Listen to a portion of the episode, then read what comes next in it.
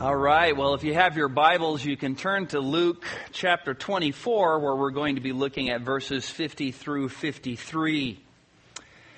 Proposition 215 was California's first statewide medical marijuana voter initiative adopted in the U.S. And if your business office is at 535 Fifth Street on Manhattan Island, New York, you have 215 Starbucks within a five mile radius. Seven and a half feet is equal to 215 centimeters. You can purchase a 215 carat fake amethyst diamond pendant for $59, or you can actually get a 215 carat D colorless diamond for 10 million. The atom, the atomic mass of francium is 215. 5 times 43 is 215. 215, 215 books have been written uh, about the Yankees. As of the year 2000, there were 215 housing units in Russellville, Ohio. There are 215 Robert Barbers and Patty Martins in the U.S. White Pages, and 215 is the Dewey Decimal System for the classification for science and religion. It's also the number of sermons I've preached in Luke.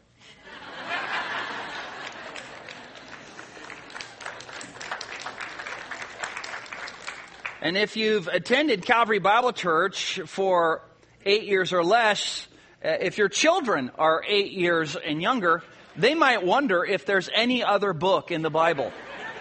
They might think Luke is the only one.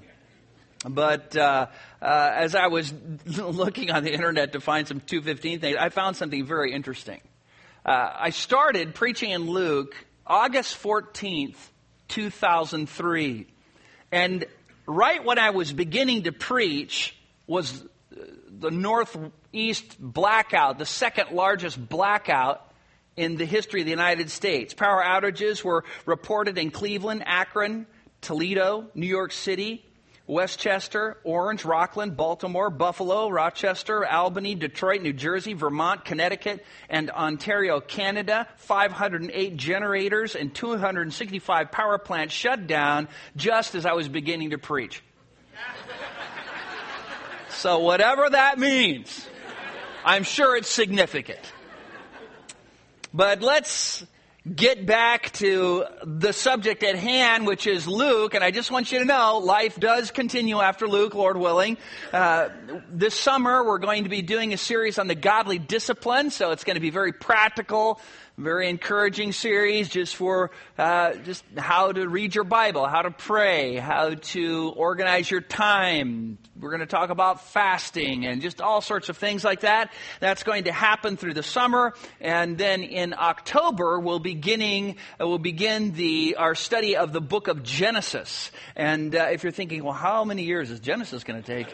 Um, I'm actually gonna not gonna go through it very sl- uh, slowly. I'm gonna take the first three chapters real slow, and then speed up from chapters four through eleven, and then speed up even more from 12 through 50. I'm planning about two years. So uh, Genesis is the next book on the horizon. Simultaneously, on Sunday nights, uh, we're going to be dealing with some of the more technical issues related to evolution and creation. So if you're interested in that, that's actually going to start earlier than the Genesis series from the pulpit. Uh, we're going to start the Genesis series in the pulpit in October, but uh, starting August 28th, we're going to start looking at some of the issues related to the creation evolution debate. Things like uh, the age of the earth, intelligent design, irreducible complexity, the second law of thermodynamics and entropy, uh, the fossil record and polystrata, and uh, the geologic column and geochronometers, and I mean, cool stuff.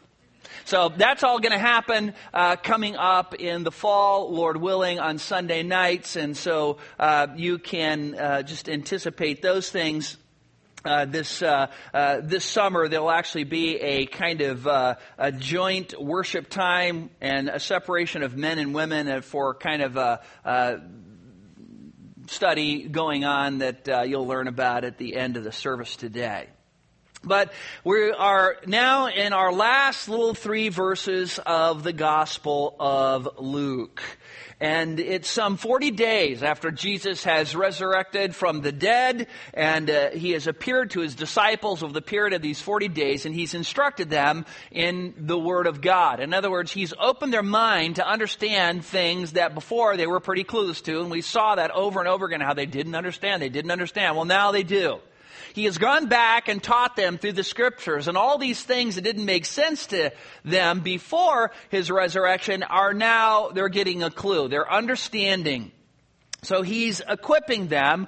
So they have been, were in Jerusalem shortly after his resurrection for about eight days, and then they went to Galilee and stayed there until Jesus told them to return to Jerusalem and wait to receive the promise of the Father, which was the coming of the Holy Spirit to indwell in them, and the formation of the church, which is a spiritual body of both Gentiles and Jews. Uh, Pentecost is about 10 days away from our text.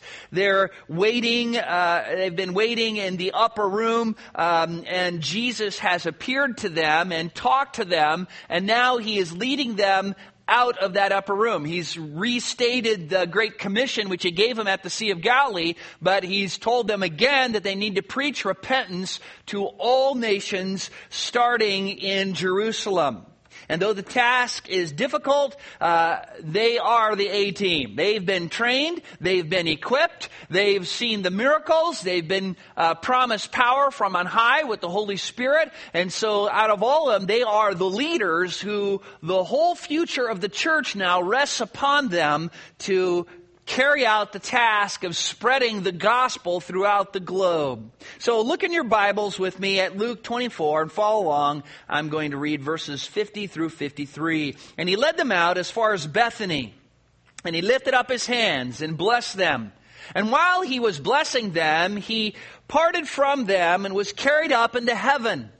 And they, after worshiping him, returned to Jerusalem with great joy and were continually in the temple praising God. Pray with me. Father, I just ask that you would help us to understand this text. And not only to understand it, but to remember it and apply it to our lives. I thank you for all the truths that we have learned studying the Gospel of Luke. And I just pray that those truths would be brought to our remembrance whenever needed, that we would remember them. And Father, obey them for your glory. Give us wisdom, give us understanding, and give us the grace to obey the things we're going to receive this morning that we might leave here equipped to give you glory. We pray in Christ's name. Amen.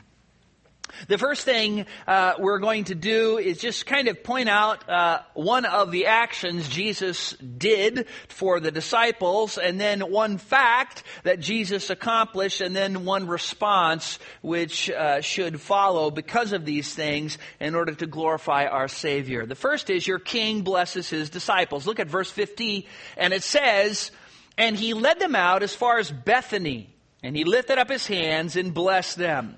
You remember they were staying in Jerusalem in the upper room, and Bethany is that small town just over the Mount of Olives. So when you're in Jerusalem, there is a valley called the Kidron Valley, and it's not a huge valley. And then there is the Mount of Olives, which if you're from, you know, Idaho or Colorado or something, and you're used to huge granite peaks jetting up out of the ground. It's nothing like that. It's more like a large hill. It's not even, you know, like the hills we have here. Um, uh, we're just talking a very large hill. It's the Mount of Olives. So they would then go up the Mount of Olives and just crest the hill, and on the other, the slope of the eastern slope there was this village called Bethany. And they probably weren't in Bethany proper, uh, but because they were closer to Bethany than Jerusalem, having gone over the hill little bit, they were described as being in Bethany.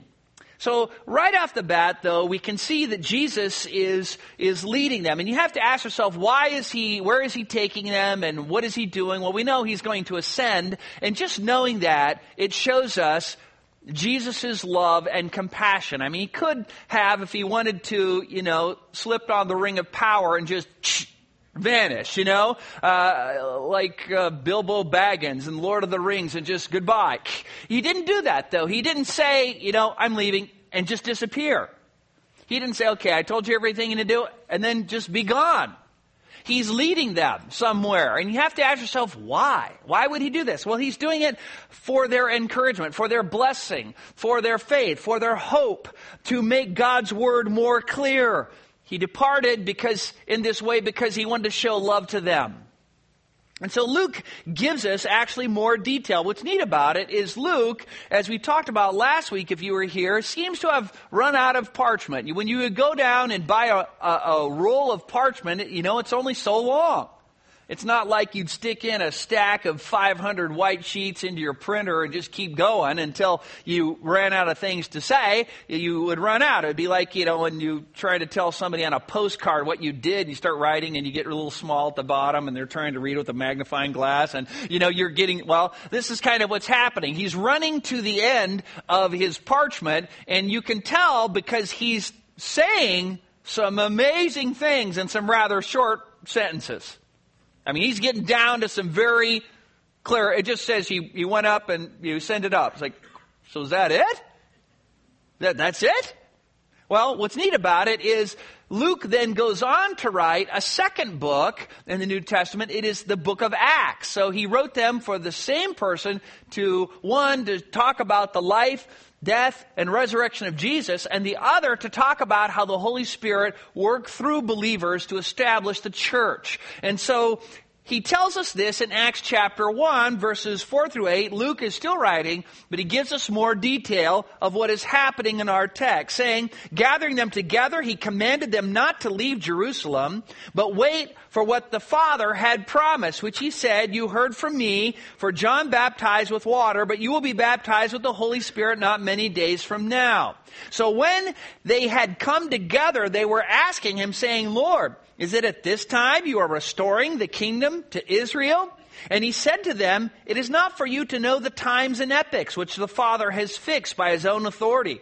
But you will receive power when the Holy Spirit has come upon you. And you shall be my witnesses both in Jerusalem and Judea, all Judea and to Samaria and even to the remotest parts of the earth. So the disciples, see, remember we talked about the Jewish mindset they were under oppression so long that all they could see in the scriptures was the Messiah comes, beats up the bad guys, and exalts Jerusalem and the Jews. And that was really their hope. They were just longing for the Messiah to come back, deal with Rome, save them, and exalt Jerusalem. And so that's pretty much all they had. Well, the disciples now, having been trained by Jesus, having these 40 days of post resurrection instruction now understand. They understand the Messiah had to come a first time to die for the sins of men so that perfect atonement could be offered up, so men could be forgiven and made just in the sight of God through the death, burial, and resurrection of Christ, and that he would then come back a second time to restore the kingdom. That's why they say, Lord, is it at this time you're going to establish the kingdom? Which tells us they don't know he's going to ascend right then. They've left Jerusalem. They've walked up the hill and they're like, okay, he's, he's did the, he lived, he died, he rose again, he's got us trained. I think he's going to take us up to the top of the mountain here. I think he's going to say, watch this. I'm wiping out the Romans. No, but that's not what he does. That's not what he does. He says, I want you to know you aren't going to know the time. I can't tell you the time, but I, but it's not going to be anytime soon because the first thing you need to do is tell everybody to the remotest parts of the earth the gospel. Oh. You know, that's not a very easy task.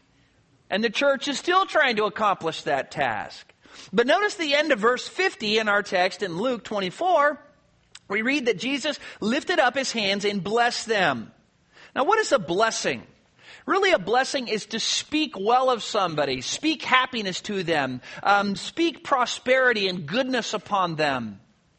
God uh, blessed Adam and Eve, for instance, or Noah and his family, and they multiplied. Uh, God blessed Abraham, he became exceedingly rich. God blessed Isaac, and he became rich. Uh, God blessed Joseph, even through all of his trials, he became ruler of Egypt and delivered the people of Israel from the famine. And so when God blesses somebody, they are blessed indeed. You remember the story of Esau and Jacob, how when Esau was younger and came in, he was hungry and he said, I'm starving like your average teenager. I'm going to die if I don't get something to eat. And so Jacob, uh, longing for the blessing of God, said, Well, I'll give you a bowl of this soup uh, if you sell me your birthright. He says, What do I care if I die? You can have it. And so he gives him the blessing of the firstborn. Of course, later on in his life, Isaac is dying, their father is dying, and Isaac plans on giving the blessing of the firstborn to Esau, not Jacob. But by right, it was Jacob. And so Jacob and his mother, of course, plot to deceive Isaac, and Isaac then blesses Jacob rather than Esau. So Esau comes in and says, Dad, I'm here. I've got some game. I've made some food, and now I'm ready for the blessing. He's going, Who are you? I'm Esau. And this is what we read. Well, who was then that hunted game and brought it to me so that I ate of all of it before you came and blessed him? And yes, he shall be blessed. It was irrevocable. See, whenever God blesses somebody or has somebody bless somebody, like in this case, where God tells Isaac to bless his child with the blessing of the firstborn, once that happens, it's irrevocable. Now, you know, you might ask me, well, you know, could you bless me, Pastor Jack? You know, could you come to my house and, you know what? I could bless you with my presence. I could open my wallet and give you a few bucks. But that's it. See, I can only bless, we can only bless people out of what we already have. God, when He blesses, He can bless major eternal, irrevocable blessing. And so when we see what's happening here, the disciples now have all gone up and Jesus knows he's going to depart and so he blesses them because he wants them to succeed in the mission he is sending them on to spread the gospel over the entire globe. William Hendriksen says, quote, this act of blessing is more than a mere well-wishing. It is an effective impartation of welfare, peace, and power. To be sure, there is nothing mechanical or magical about it, but it is effective for all those whose minds and hearts are truly receptive, end quote. If you're going to receive blessing, real blessing, it's got to be from God or the messenger God has sent. And this is what is happening. You can just see him there cresting the summit and Jesus then stops. He turns around and he begins to bless them. And they're probably thinking, you know, I wonder what's going to happen now. I wonder if he's going to establish his kingdom now. I wonder what the next thing is. Soon thousands of Jews and Gentiles will will be brought into the church through these disciples, which we learn from Acts uh, chapter 1. There's about 120 of them. And, and these disciples are going to be the force that God uses, primarily the apostles, to bring thousands, first of Jews and then later of Gentiles, into the church. That spiritual body of both Gentiles and Jews. And you know what? Though Jesus is blessing these disciples here, uh, specifically for the task, he's blessed us as well. It's not just that these 120 or just the 12 got a blessing in order to do the will of God. We all have blessings. I, I'll just give you a few of the scriptures Listen to how Jesus has blessed every believer. In John chapter 1 verse 16 it says, For of his fullness we have all received and grace upon grace. Think about that. How great is the fullness of God? It is infinitely full. And it says, John says, of God's fullness, we believers have all received and grace upon grace, grace like waves pounding upon the shore. Grace keeps coming upon us and coming upon us. Romans chapter 8, verse 32, Paul writes, He who did not spare his own son, but delivered him over for us all, how will he not also with him freely give us all things? All things. Freely. Uh, if God is willing to send his son into the world to die a torturous death on the cross for you, how will he not also with that, freely give you everything else that's less. Ephesians 1 3, blessed be the God and Father of our Lord Jesus Christ, who has blessed us with every spiritual blessing in the heavenly places in Christ. Whoa.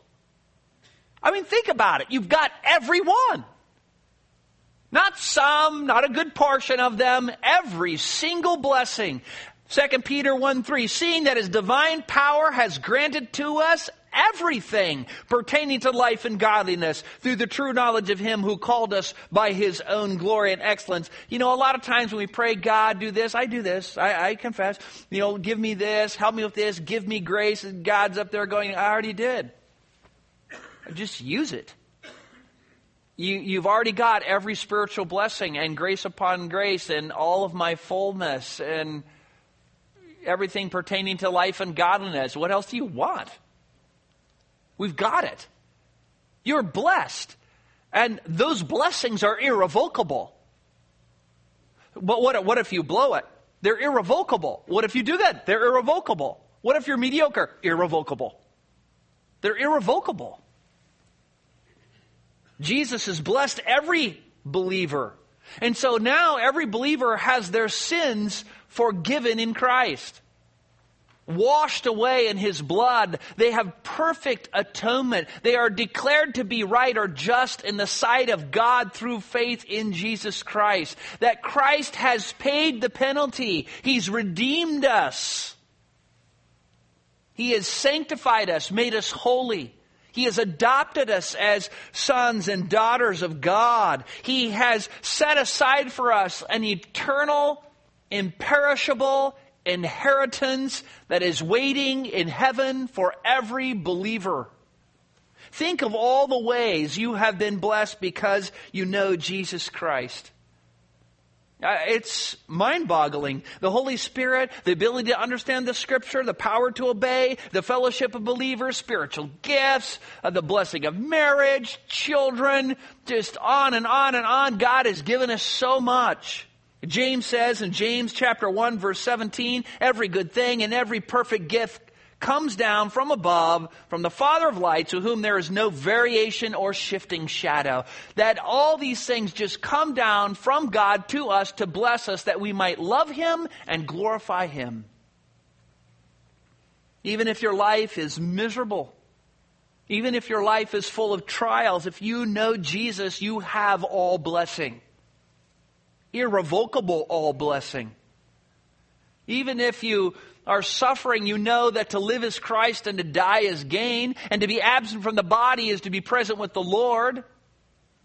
I mean, you might think yourself, but Pastor Jackie, you just don't understand. I lost my job, and my wife left me, and my dog got hit by a car, and I threw out my back and cracked a tooth and lost my money in the stock market. Had my car stolen. I was framed for robbery and a meteorite struck my house, caught it on fire, and burned everything to the ground. I didn't have meteorite insurance. I've lost everything. How can that be a blessing? Romans 8 18 says, The sufferings of this present time are not worthy to be compared with the glory that shall be revealed to the saints. You will never be in heaven going, Well, that wasn't worth it. I had to suffer on earth. And this whole eternity of wonder is not worth it. Romans 8:28 says God causes all things to work together for good to those who love God, to those who are called according to his purpose. All things are working together for good. You have to realize that God knows everything, and God knows everything before it happens, and God has the power to stop anything before it happens. So when something does happen, He knows it, He approves of it, and He uses it for your good. Well, what if it's painful? He uses it for your good. Thomas Watson in his work, The Mischief of Sin, writes, quote, All winds of providence shall blow you to heaven because all things work together for good. You shall be a gainer by your losses. Your crosses shall be turned into blessings. Poverty shall starve your lusts. Sickness shall refine your grace. Persecution shall bring you near to God. All the stones the Jews threw at Stephen knocked him faster to Christ the cornerstone. Every cut in God's spiritual diamonds make them sparkle all the more, end quote. James chapter 1, verse 2 through 4 said, Consider it all joy, my brethren, when you encounter uh, various trials or multifaceted or varicolored trials in the Greek, knowing that the testing of your faith produces endurance, and let endurance have its perfect result that you may be perfect and complete, lacking in nothing. I'm sorry. You just don't get godly laying at the beach. You don't get godly sitting in an easy chair, stuffing your face with bonbons. That doesn't, that's not what makes you godly. It's trial. It's pain. It's suffering. And when you know Christ, your worst life in this world is nothing compared to the glory you will receive. And as Samuel Rutherford said, on his deathbed, having suffered many years, glory dwells in Emmanuel's land. Being a Christian is being blessed more than Solomon, more than Rockefeller and Bill Gates combined. Because all your blessings are holy and they're eternal, never ending and you have them if you know Christ. Secondly, your king ascended into glory. This is what we see Jesus did. After he blessed them, this is what happened. Jesus blesses them. Look at the middle of verse 51. And he parted from them and was carried up into heaven. And that's all Luke says. It's like, can't you tell us some more? I mean, what? You just like that and you just go, okay, well, let's go. That's like, ah. Well, he tells us more in Acts, thankfully. Acts chapter 1, he gives us a little more data. And after he had said these things, he was lifted up while they were looking on, and a cloud received him out of their sight. And as they were gazing intently into the sky, while he was going, behold, two men in white clothing stood beside them. And they also said, Men of Galilee, why do you stand looking into the sky? This Jesus, whom who has uh, been taken up from you into heaven will come in just the same way as you have watched him go into heaven. Right after Jesus blesses them, he started to just rise up like a rocket from a launch pad without the smoke, without the thunderous sounds and fire. He just started elevating into glory, into the clouds. Now imagine being there and seeing that. You know, you're watching and he's going up and you're, you're looking at each other like, whoa, uh, like, what's happening? What's happening? Some may have got a clue and maybe were weeping. For certain, this was final proof that Jesus was the Messiah. He was going back into heaven. They were watching him go into heaven. They could now anticipate what the Jews had been anticipating that he would come again in glory to establish his kingdom on the earth. And that is why they asked him, is that, is it that this time you're restoring the kingdom? And they thought, all right, it's happening now. Jesus now rules from heaven. The Psalms are full of texts like this, like Psalm 2, verses 7 and 8, speaking of the size, surely I will tell the decree of the Lord, you are my son, today I have begotten you. Ask of me, and I will surely give the nations as your inheritance and the very ends of the earth as your possession. Or Psalm 8, 6, You make him to rule over the works of your hands. You have put all things under his feet. Or Philippians chapter 2 verses 9 through 11, right after Paul talks about Jesus humbling self and dying even to the point of death, death on the cross, he goes on to say, For this reason, God highly exalted him and bestowed on him the name which is above every name. We sang it earlier. So that the name of Jesus, every knee will bow of those who are in heaven and on the earth and under the earth, and that every tongue will confess that Jesus Christ is Lord to the glory of God the Father. There is an exaltation that has followed Jesus' resurrection. And it started with his ascension. He ascended into glory at the right hand of the Father to rule and reign until he comes back in glory. Sometimes when you go to you know, buy a house or a car, you go to the bank and you get pre-approved. That way the seller isn't wasting his time trying to get you to look or buy something that you can't afford. You get pre-approved. Well, this is the fact, Jesus' ascension is really pre-approval of our own resurrection and exaltation. Because Jesus rose, we will rise. Because he was exalted, we will be exalted. Because he was glorified, we will be glorified. So these things are a picture. He is the first fruits of the resurrection. And he ascended into heaven to take us to where he would end up being. Paul says in Romans 8:11, "But if the spirit of him who raised Jesus from the dead dwells in you, he who raised Christ Jesus from the dead will also give life to your mortal bodies through his spirit who is in you. You will be resurrected." Well, where are you going to end up? In heaven with Jesus. He has gone before, he came from heaven, he went back to heaven, he's going to come back from heaven and rule on earth. The words of the angel recorded in Acts 1 always strike my funny bone. Men of Galilee, why do you stand looking to the sky? I just think, why did they ask that question? I mean, the angels don't know what it's like to be mortal. It's like, what's the big deal? He just went into heaven. I mean, we do that every day.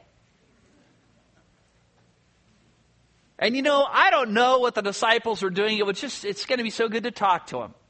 And this is kind of a little bit of supernatural overload, don't you think? Jesus ascending into heaven, angels appearing. And what's amazing is, you remember what happened when Jesus entered into the world, when he was born? Who showed up to the shepherds? Angels. And now Jesus is leaving, and who shows up for his departure? Angels. Maybe one of the disciples, kind of scared and a little fearful, says, trembling voice, Well, it may be normal for you, but it's not normal for us. And they're looking in the sky. And maybe one of the angels looks at the other and goes, Oh, yeah, that's right. They're mortal. They're stuck on earth until they die.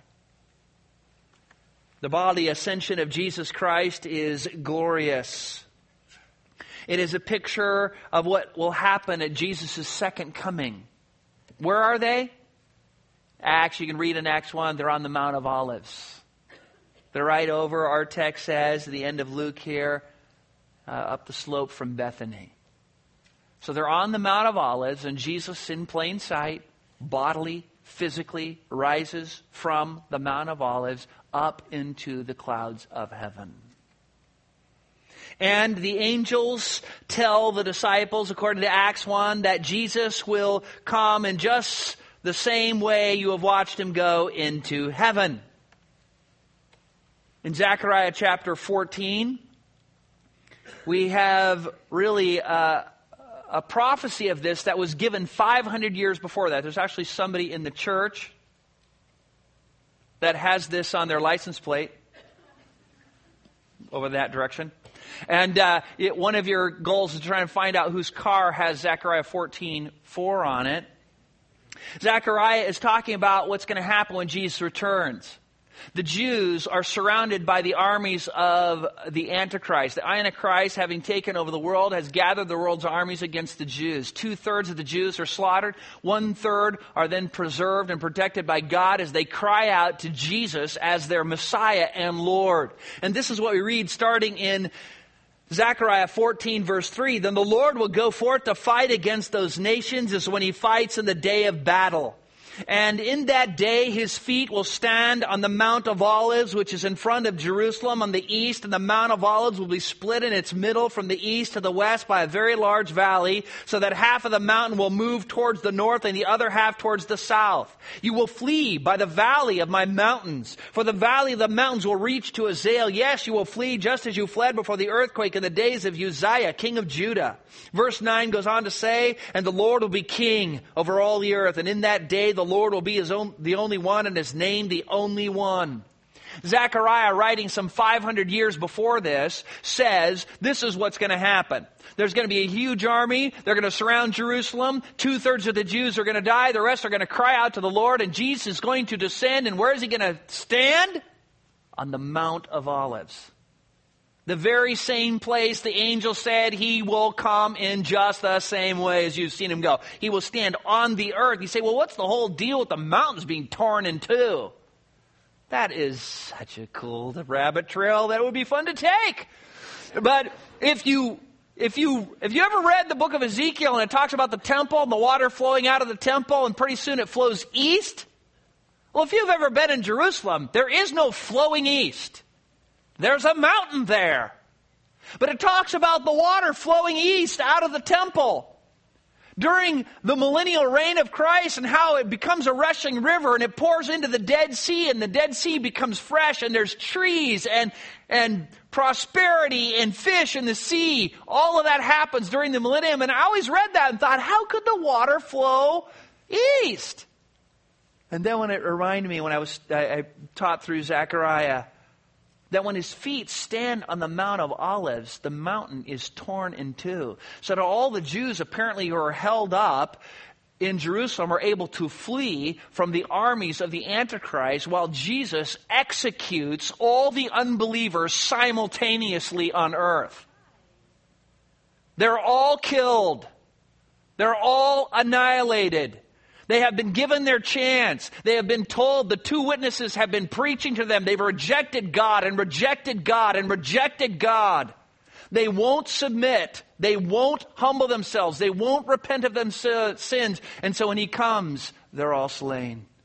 And everybody who's placed their faith in Christ is rescued. And then the scriptures talk about Jerusalem being exalted. There's geographical changes, and pretty soon it becomes really the center of the earth the focal point where Jesus establishes his kingdom. And so what's interesting about our text is that it is an allusion to that very thing. The angels are affirming what Zechariah prophesied 500 years before that. And of course, his coming will be a lot more glorious than his ascension. The point was, as he ascended from the Mount of Olives in plain sight, and bodily, and he will return in the same way. But the scriptures talk about the heavens being rolled back like a scroll. That he comes with fire, dealing out retribution to those who do not love God, and to rescue those who have placed their faith in him.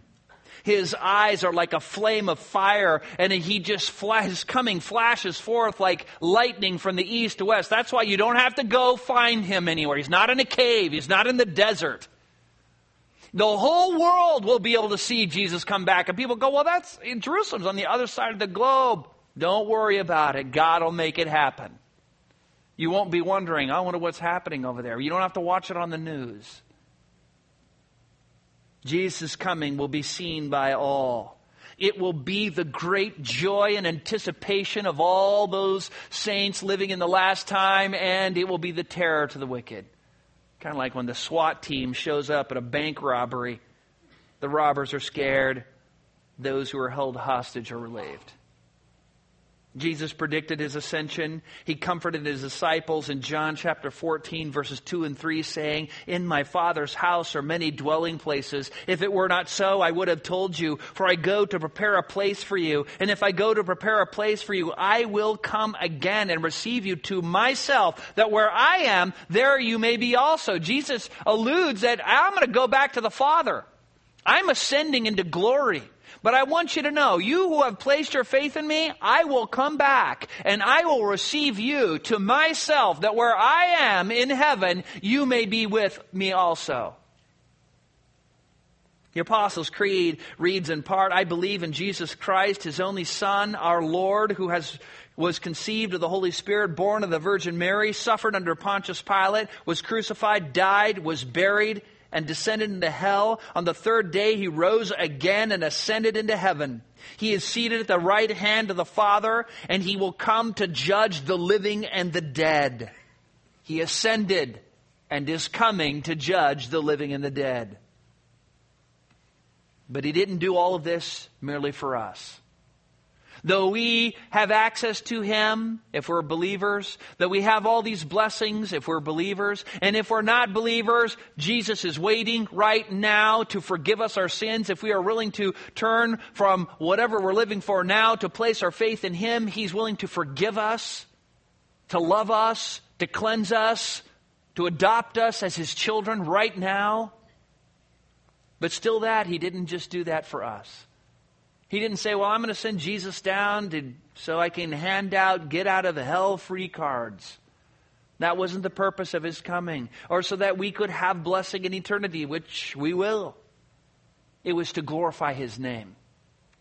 It was to create a people who would worship Him for all eternity. People who are unworthy sinners who didn't deserve to be in his presence, who didn't deserve salvation, who would worship him for all eternity. And this brings us to our final point your king must be worshiped. Look at verse 52. And they, after worshiping him, just stop there. So apparently, Jesus ascended, the angels talked to them, and then there was a little worship time. What happened? Well, we aren't told. You know, he's running out of parchment. But we know that Jesus was worshiped in other places, like when he calmed the sea. Those who were in the boat, Matthew 14, verse 33 says, uh, uh, said, uh, worshiped him and said, Certainly you are God's son. They worshiped him in the boat. In John chapter 9, verse 38, you remember the blind man who everybody knew. He was born blind. His parents were still alive, and he would beg all the time. Jesus healed him. And then when the Pharisees saw that he was healed and said, well, this looks like the guy, but this couldn't be the guy because he can see now. He says, no, no, I'm the guy. I'm the guy. They go, well, how did this happen? Well, it was Jesus. Couldn't have been him. So how did it happen? It was Jesus. No, that couldn't be him. So how did it happen? Listen, all I know is I once was blind and now I see, and it was this Jesus guy who did it. And so they kick him out of the synagogue and say, you can never come back. Jesus meets up with him and asks him if he believes that he is the Son of God. He says, Yes, Lord, I believe. And he fell down and worshiped Jesus. You remember doubting Thomas, who, after he said, Oh, I'm not going to believe until I see him and put my hands on the nail prints. And so Jesus shows up and he sees him and he falls down and says, My Lord and my God, and worships him. And yet Deuteronomy 6:13 among many other texts are clear, you shall fear only the Lord your God and you shall worship him and swear by his name. We are to only worship God. Well, say, so how could they worship Jesus? Because he was God. He was God in human flesh. He was the Son of God. Jesus, being God in human flesh, must be worshiped and prayed to and loved and adored and served and obeyed, not only in this life, but for all eternity. Disciples somewhere on the Mount of Olives probably prayed for a while, maybe sang a song or two, and Jesus was gone. He was gone. Physically, he was out of there. He said, I will never leave you or forsake you. I will be with you always, into the end of the age. But his physical presence was gone. But the disciples were equipped. They had three years of boot camp, spiritual forces training. Their minds were open to understanding the scriptures. They understand scriptures like never before, like really nobody on the earth. They needed one more thing heavy artillery, the Holy Spirit. And that was promised, and they were just waiting around. But in the grace of God, they were given some shore leave, and for 10 days or so, they were able to just worship Christ. They go back and talk and just have some rest, because believe me, starting at Pentecost when all those people were saved. It was hard on them until death. And so they began to worship him. And worship is really misunderstood today. I talk to people a lot of times who have this idea that if I feel good, worship is good.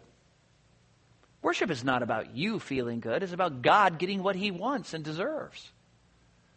You know, a lot of people have the idea that if I'm really emotional, I'm really worked up, man, it's like, yeah, let's sing some songs I like, and you leave feeling jazzed that you've worshiped. I mean, people do things like flop around on the floor, thinking that's the worship of God. People do all kinds of weird things, like bark like dogs, and they get so worked up. And, you know, there's guys who are preaching who get, they, they just, they're comedians. They're just up there to attract attention to themselves. And people go, man, that was so cool. It was so fun. That's not worship. And then on the other extreme, there are those cold, dead churches that have their creed. They're orthodox. And so we do everything by the creed. We have a scripture for everything. We have a statement for everything. We have a ritual for everything. We go through the motions here. The preacher is a mortician and the congregation is a cadavers. The church building is a crypt. And of course, ideally, it would be great if they had some emotion and truth guiding all of everything they do. Not one, not the other, but both. So that you are passionate, you are zealous, you are joyful, that you're worshiping God with all your heart, mind, soul, and strength, that your whole being is involved in worshiping God, but every point of your being is being informed by the Word of God so that everything you do does give glory to God. And there's really two categories of worship. First is corporate worship. The first kind of worship is corporate worship. That's when we gather together, like this morning. We sing songs together. We pray together. We give together. We serve each other. We fellowship together. Everything's done together or when you go to a Bible study or to a prayer meeting or whatever, you're gathering together corporately with other believers. There's that kind of worship. And then there's the bulk of everything other kind of worship we do, and that's individual worship. Like Colossians 3:17 says, whatever you do in, in word or deed, do all in the name of the Lord Jesus, giving thanks through him to God the Father. All of your life must fit into this category. Nothing is to be outside the realm of worship. So your TV watching, your movie watching, your eating, your sports, your working, your lawn mowing, diaper changing, dishwashing, whatever it is, must fit into that category so that you are living in such a way that you're giving glory to God in whatever you do. That there's nothing in your life that is outside what is permitted in the Word of God. As Paul says in Romans 12:1, therefore I urge you, brethren, by the mercies of God, to present your bodies a living and holy sacrifice acceptable to God, which is your spiritual service of worship. In other words, the moment you get saved, the plan is for you to crawl up on the altar and then to stay up there until your whole life is burned up in worshiping the Lord. The moment Jesus disappeared out of sight, the first response of the disciples was to worship. And of course, that's what we are to do both corporately and individually. To live in this world, to think about Jesus, to pray to Jesus, to talk to Jesus, to ponder Jesus, tell others about Jesus. Just as a young couple deeply in love with each other, they're, they're consumed with thinking about who? Each other. And as their wedding day approaches and they're thinking about it, that's all they think about is just the wedding and getting married. Well, that's how it's supposed to be with believers in Jesus. Just every day, Jesus, Jesus, Jesus. And the Christian life is about striving to capture all of our moments for Christ. It's trying to discipline ourselves so that whatever we do, we do all all to his glory, to his honor, and to his praise. Look at verse 52, the middle of verse 52, where we see the disciples continue to worship as they return to Jerusalem with great joy. Notice that in their worship they had joy. I mean, they boot camp was over. Class was finished. Now they just needed graduation at Pentecost. They were loaded. They were trained. They were equipped like soldiers getting ready to enter battle. And it was going to be pretty fierce. I mean, remember what Jesus said in Matthew chapter 10 as he begins to talk to them about what it's like to be a disciple? He says this, Behold, I send you out as sheep in the midst of wolves. Well, that's not very fun. You need to be shrewd as serpents and innocent as doves. Beware of men, for they will hand you over to the courts and scourge you in their synagogues. You will be you will even be brought before governors and kings for my sake as a testimony to them and to the Gentiles. Brother will betray brother to death, and father his child, and children rise up against parents and cause them to be put to death, and you will be hated by all because of my name. Why? Because of his name. Because when you go out and you live for Christ and you speak up for Christ and you share Christ with people, the world often hates you. But there's joy. There's joy in that. You remember the disciples in the first part of Acts when they went out and they were preaching the gospel and they beat them and scourged them and they left rejoicing. And what is that? You know, we have somebody who yells at us and our ears go back and our tail goes between our legs. It's like, yeah, somebody was mean to me. I tried to tell them about Jesus and it's... these were beaten. They were whipped. And they left rejoicing because they were worthy to, considered worthy to be suffering for Christ's sake. Jesus said, It's through many tribulations we must enter the kingdom of heaven. And you know what? These are all the leaders. These are the leaders of the movement to come. These are the, the foundation people of the church. And you think, well, why does this happen? Why, why do why do those who are leaders have to go through so much pain? Because they they be they're already way too proud. People are naturally proud, and so God uses criticism and misery to keep leaders humble. He uses suffering to keep them humble. And He wants to make sure that when we go into battle, we're trusting Him, not ourselves. Spurgeon, in the preface to his little but very excellent work, Eccentric Preachers, writes, quote, I desire by this little volume to plead against the carping spirit which makes man an offender for a word, and the lying spirit which scatters falsehood right and left to, in, to the injury and grief of the most zealous of my master's servants. Many hearers lose much blessing through criticizing too much and meditating too little, and many more incur a great sin by slandering those who live for the good of others. True pastors have enough of care and travail without being burdened by undeserving and useless fault finding. We have something better to do than to be forever answering every malignant or frivolous slander which is set afloat to injure us. And as ministers, we are very far from being perfect, but many of us are doing our best, and we are grieved that the minds of our people should be more directed to our personal imperfections than to our divine message. God has purposely put his treasure in earthen vessels, that the excellency of the power should be ascribed to himself alone. We beseech our hearers not to be so occupied with the faults of the casket as to forget the jewel. End quote. The whole point there is that as leaders, you receive persecution. You're, there's not very many noble, not very many wise. Why? Because God has chosen the things that are not to shame the things that are are, and so that when people look at you, they think, man, all this incredible spiritual blessing couldn't be coming from that person because they're just this. And that is exactly right. And so being a spiritual leader is difficult. Any elder will tell you that you try to shepherd the flock according to the scriptures and you pray and you study and you go to meetings and you give up the bulk of your free time to serve in church. And then when you have to confront an unrepentant sinner, they often get very vicious and very mean and send strong letters with nasty remarks. They disagree and imply that the elders really are a bunch of devil worshippers who gather together in secret meetings to plot against the misery of the church. And people often have the worst possible thoughts of their leaders. That's why Paul says we are, we are the scum. We are the dregs of the earth.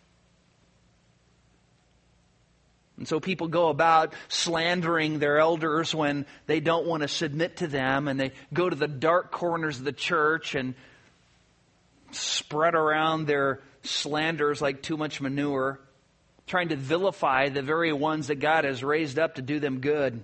And those who protest against and protest against the elders really protest against God Himself because they protest against the word of God. Hebrews 13, 17 says, Obey your leaders and submit to them, for they keep watch over your souls as those who will give an account. Let them do this with joy and not with grief, for this would be unprofitable for you. But what happens as soon as we start dealing with some issue, some person, some sin, and all of a sudden the attacks begin to come, and people go, Well, I want to know why this is, and we can't tell them. We can't divulge confidential information. They go, then they walk away and go, Oh, well, you have something to hide, obviously.